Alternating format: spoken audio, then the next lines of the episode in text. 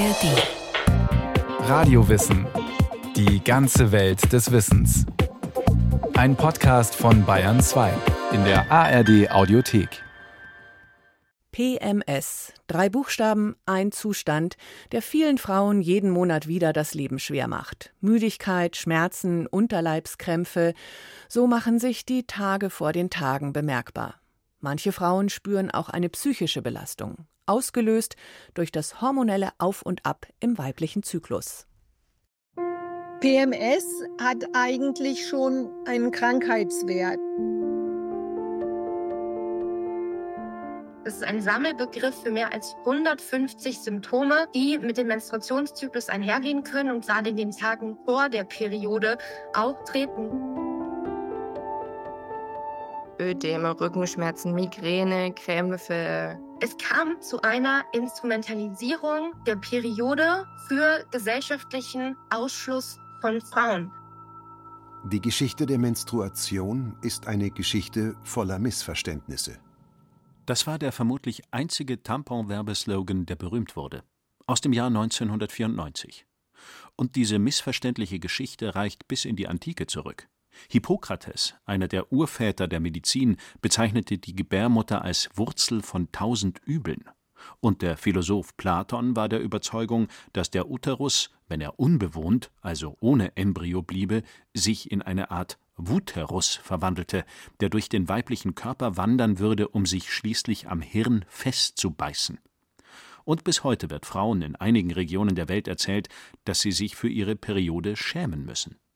In Nepal werden Frauen in sogenannte Menstruationshütten verbannt, beklagt das Kinderhilfswerk der Vereinten Nationen. Und in Indien versäumt laut einer Umfrage der UNESCO eines von fünf Mädchen die Schule, sobald die Periode eintritt.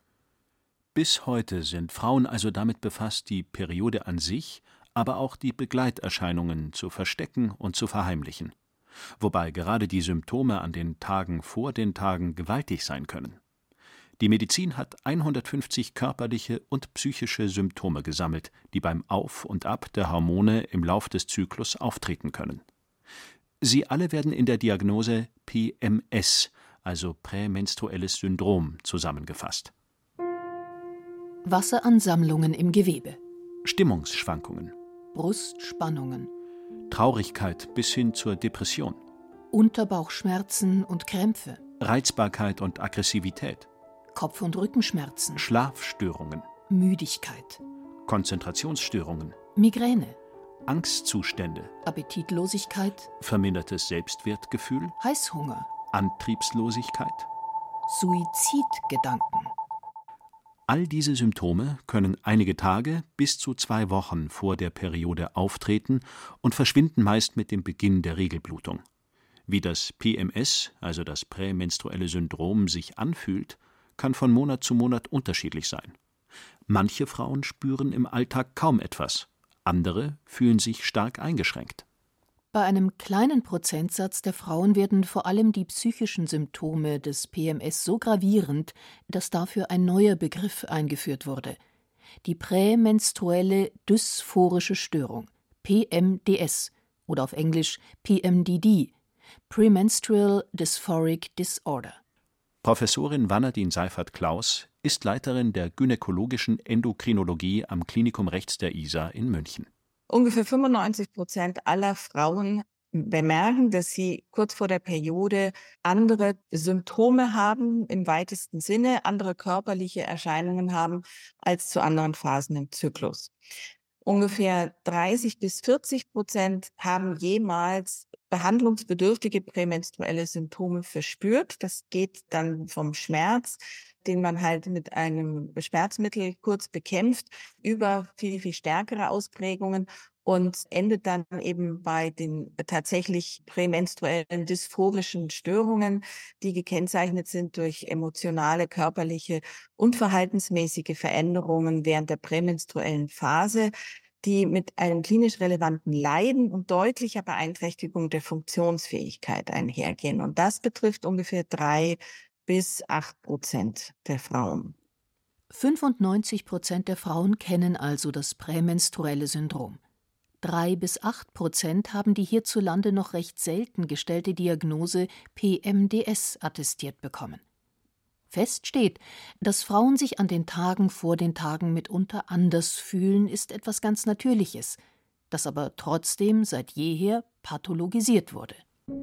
Schon in der Antike beobachteten die griechischen Gelehrten ein angeblich typisch weibliches Verhalten, das sich jeden Monat aufs Neue wiederholte und das sie Hysterie tauften. Benannt nach einem nur in Frauen entdeckten Organ, der Gebärmutter, griechisch Hystera. Platon verdächtigte die Gebärmutter für die sogenannte Hysterie verantwortlich zu sein. Heute wissen wir, nicht die Gebärmutter allein ist für den Zyklus und seine komplexe PMS-Symptomatik verantwortlich, sondern das Auf und Ab der dabei beteiligten Hormone, also der biochemischen Botenstoffe, die für viele zentrale Abläufe und Entwicklungen bei Frau wie Mann verantwortlich sind. Der Endokrinologe Professor Martin Reinke von der Ludwig-Maximilians-Universität München hat für die Funktionsweise einen sehr schlüssigen Vergleich. Das Hormonsystem ist ein inneres Kommunikationssystem, das wie eigentlich die deutsche Bundespost, sage ich mal, funktioniert. Also ein Brief wird an einer Stelle eingeworfen in einen Briefkasten, mit dem Blut an eine andere Stelle transportiert. Dort wird der Brief geöffnet und die Information kommt an. Und an der Stelle, wo der Brief geöffnet wird, verändert sich was auf zellulärer oder Organebene. Beim Menstruationszyklus, der im Schnitt 28 Tage dauert, gibt es vier hormonelle Hauptakteure, die jeden Monat aufs Neue ein äußerst kompliziertes und beeindruckendes Zusammenspiel rund um den Eisprung aufführen. Akteur Nummer 1 das follikelstimulierende Hormon FSH. FSH stößt zunächst einmal die Reifung der Eibläschen, auch Follikel genannt, im Eierstock an. Jeden Monat reift ein Follikel mit einer Eizelle im Inneren heran. Die Follikel produzieren Akteur Nummer 2, das Östrogen. Östrogene sind für den Aufbau der Gebärmutterschleimhaut relevant, die nötig ist, damit sich ein befruchtetes Ei einnisten kann.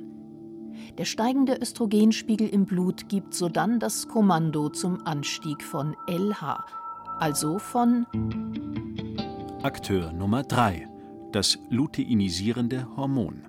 Das LH gibt nun den Startschuss für den Eisprung.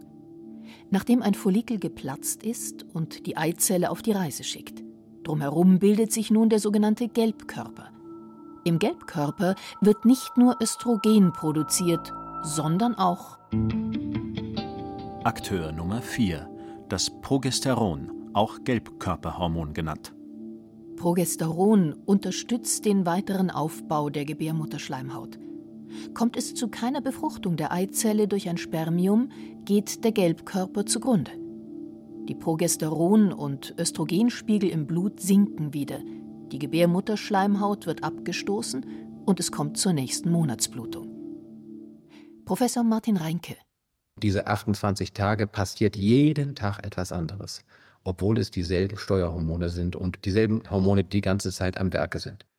Im Lauf des Menstruationszyklus verändern sich also die Pegel der beteiligten Hormone.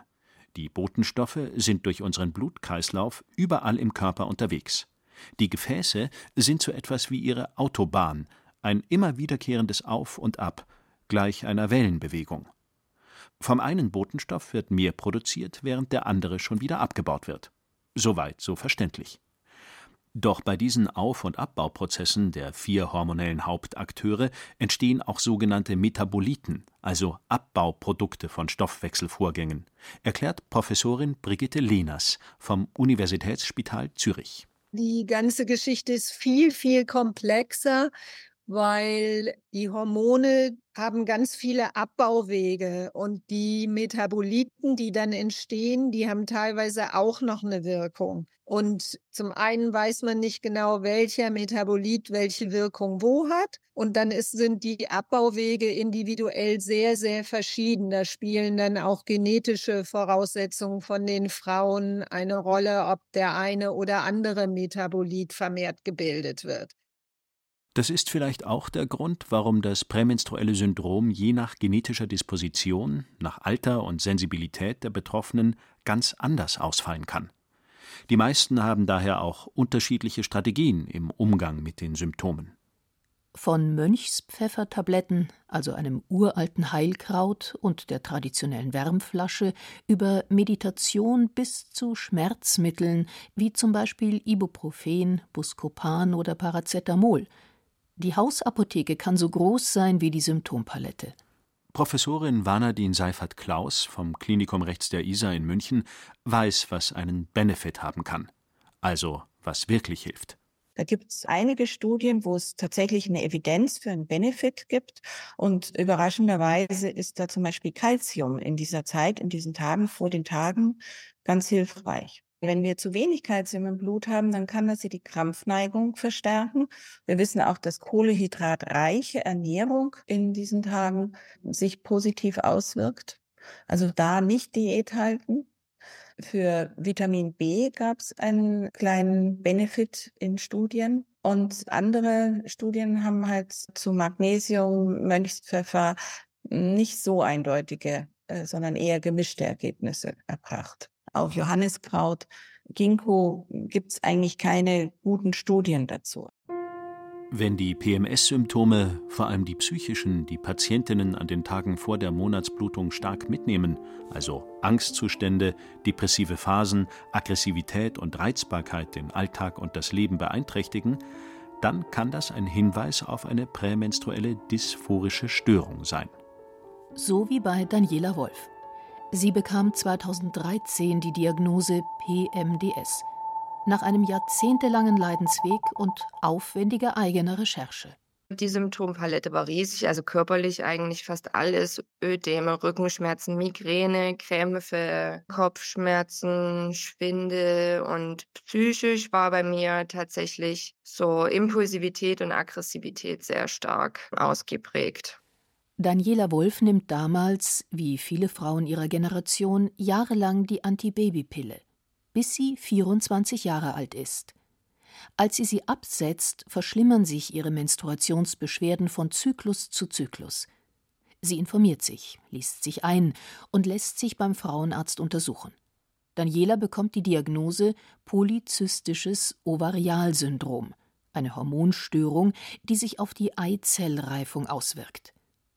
Für sie selbst waren jedoch ihre psychischen Reaktionen auf die Schwankungen im Zyklus am gravierendsten – Daniela stößt im Internet auf das Krankheitsbild PMDS und erkennt sich wieder. Sie druckt alle Fachartikel aus und bringt sie zu ihrem Gynäkologen. Er bestätigt ihre Selbstdiagnose schließlich nach Rücksprache mit einer Kollegin und verschreibt Daniela ein Antidepressivum, das sie täglich einnehmen muss. Professorin Dr. Lehners vom Universitätsspital Zürich hat jedoch auch gute Erfahrungen mit mikrodosierten Antidepressiva in der Therapie von PMDS gemacht. Normalerweise setzt man ähm, Antidepressiva kontinuierlich ein und im Zusammenhang mit dem PMS wirken sehr, sehr niedrige Dosierungen schon. Ich verschreibe das gerne in Form von Präparaten, die man auch mit Tropfen dosieren kann. Und das ist so die einzige Indikation, wo man auch in Erwägung ziehen würde und das gute Wirkung gezeigt hat, dass man die nur in der zweiten Zyklushälfte wirklich einsetzen würde. Aber das muss man wirklich im Einzelfall testen und schauen, ob das die gewünschte Besserung bringt. Daniela Wolf hat inzwischen viele Fachartikel gelesen und kennt die Schwierigkeiten bei der Diagnose von PMDS. Mit den Hormonen ist meistens alles in Ordnung. Und das wird immer sehr oft falsch dargestellt. Denn das ist die größte Problematik auch an der Erkrankung. Die Hormone sind in Ordnung. In unserem Gehirn passieren negative Reaktionen auf völlig normale Schwankungen im Zyklus, die alle Menschen mit Uterus haben. Und vor allem ist auch wirklich der eklatanteste Unterschied. Mit PMS ist man nicht suizidgefährdet. PMS kann nicht zum Tod führen. PMDS kann aber zum Tod führen. Daniela Wolf hatte früher in der Woche vor der Menstruation Momente, in denen ihre innere Dunkelheit so unerträglich wurde, dass sie Todessehnsucht spürte. Und sie sagt heute, viele haben diese Momente, aber sie sprechen darüber nicht gern, weil sie sich dafür schämen. Übrigens, Daniela Wolf und häufig auch Medizinerinnen und Mediziner nutzen ganz bewusst die Formulierung Menschen mit Uterus, wenn sie über Betroffene sprechen. Denn das schließt auch all diejenigen mit ein, die eine Gebärmutter haben, sich jedoch nicht unbedingt als Frau identifizieren. Professorin Vanadin Seifert-Klaus vom Klinikum Rechts der Isar in München empfiehlt Betroffenen mit PMDS ebenfalls, je nach Fall, die Einnahme von Antidepressiva. Viele Patientinnen, die ich jetzt in der Hormonsprechstunde gesehen habe, das für sich nicht so in Anspruch nehmen wollten, weil sie gesagt haben, ich bin doch nicht psychisch gestört. Das ist natürlich abhängig vom Leidensdruck und wie man es vermittelt. Und man kann es durchaus ausprobieren. Es kann auch gegen perimenopausale Beschwerden, gegen Hitzewallungen werden auch solche Vierteldosen oder so diskutiert. Wer suizidale Gedanken hat, muss bitte psychiatrische Hilfe aufsuchen. Ganz eindeutig. Daniela Wolf hat das Antidepressivum geholfen, wieder aktiv zu werden. Sie hat Selbsthilfegruppen gegründet, ist online auf Instagram, hat ein Buch geschrieben und coacht Frauen mit der gleichen Problematik. Denn das Alleinsein mit dieser Erkrankung, sagt sie, ist für viele ein großes Problem. Reden helfe. Und sie rät, offen mit der Erkrankung umzugehen. Der erste und wichtigste Rat ist immer mit einem Tagebuch anzufangen, das zu schreiben, also ein Zyklustagebuch, ähm, aber auch in Verbindung mit einem Emotionstagebuch, also tatsächlich wie ein klassisches Tagebuch, wo man von seinem Tag erzählt, aber eben den Zyklus mit einbezieht. Zum Zyklustagebuch raten auch Expertinnen wie Professorin Brigitte Lehners in Zürich. Denn weil alle einen individuellen Zyklus mit individuellen Reaktionen auf die hormonellen Schwankungen haben, muss auch die Therapie darauf abgestimmt werden, sobald die PMDS diagnostiziert wurde.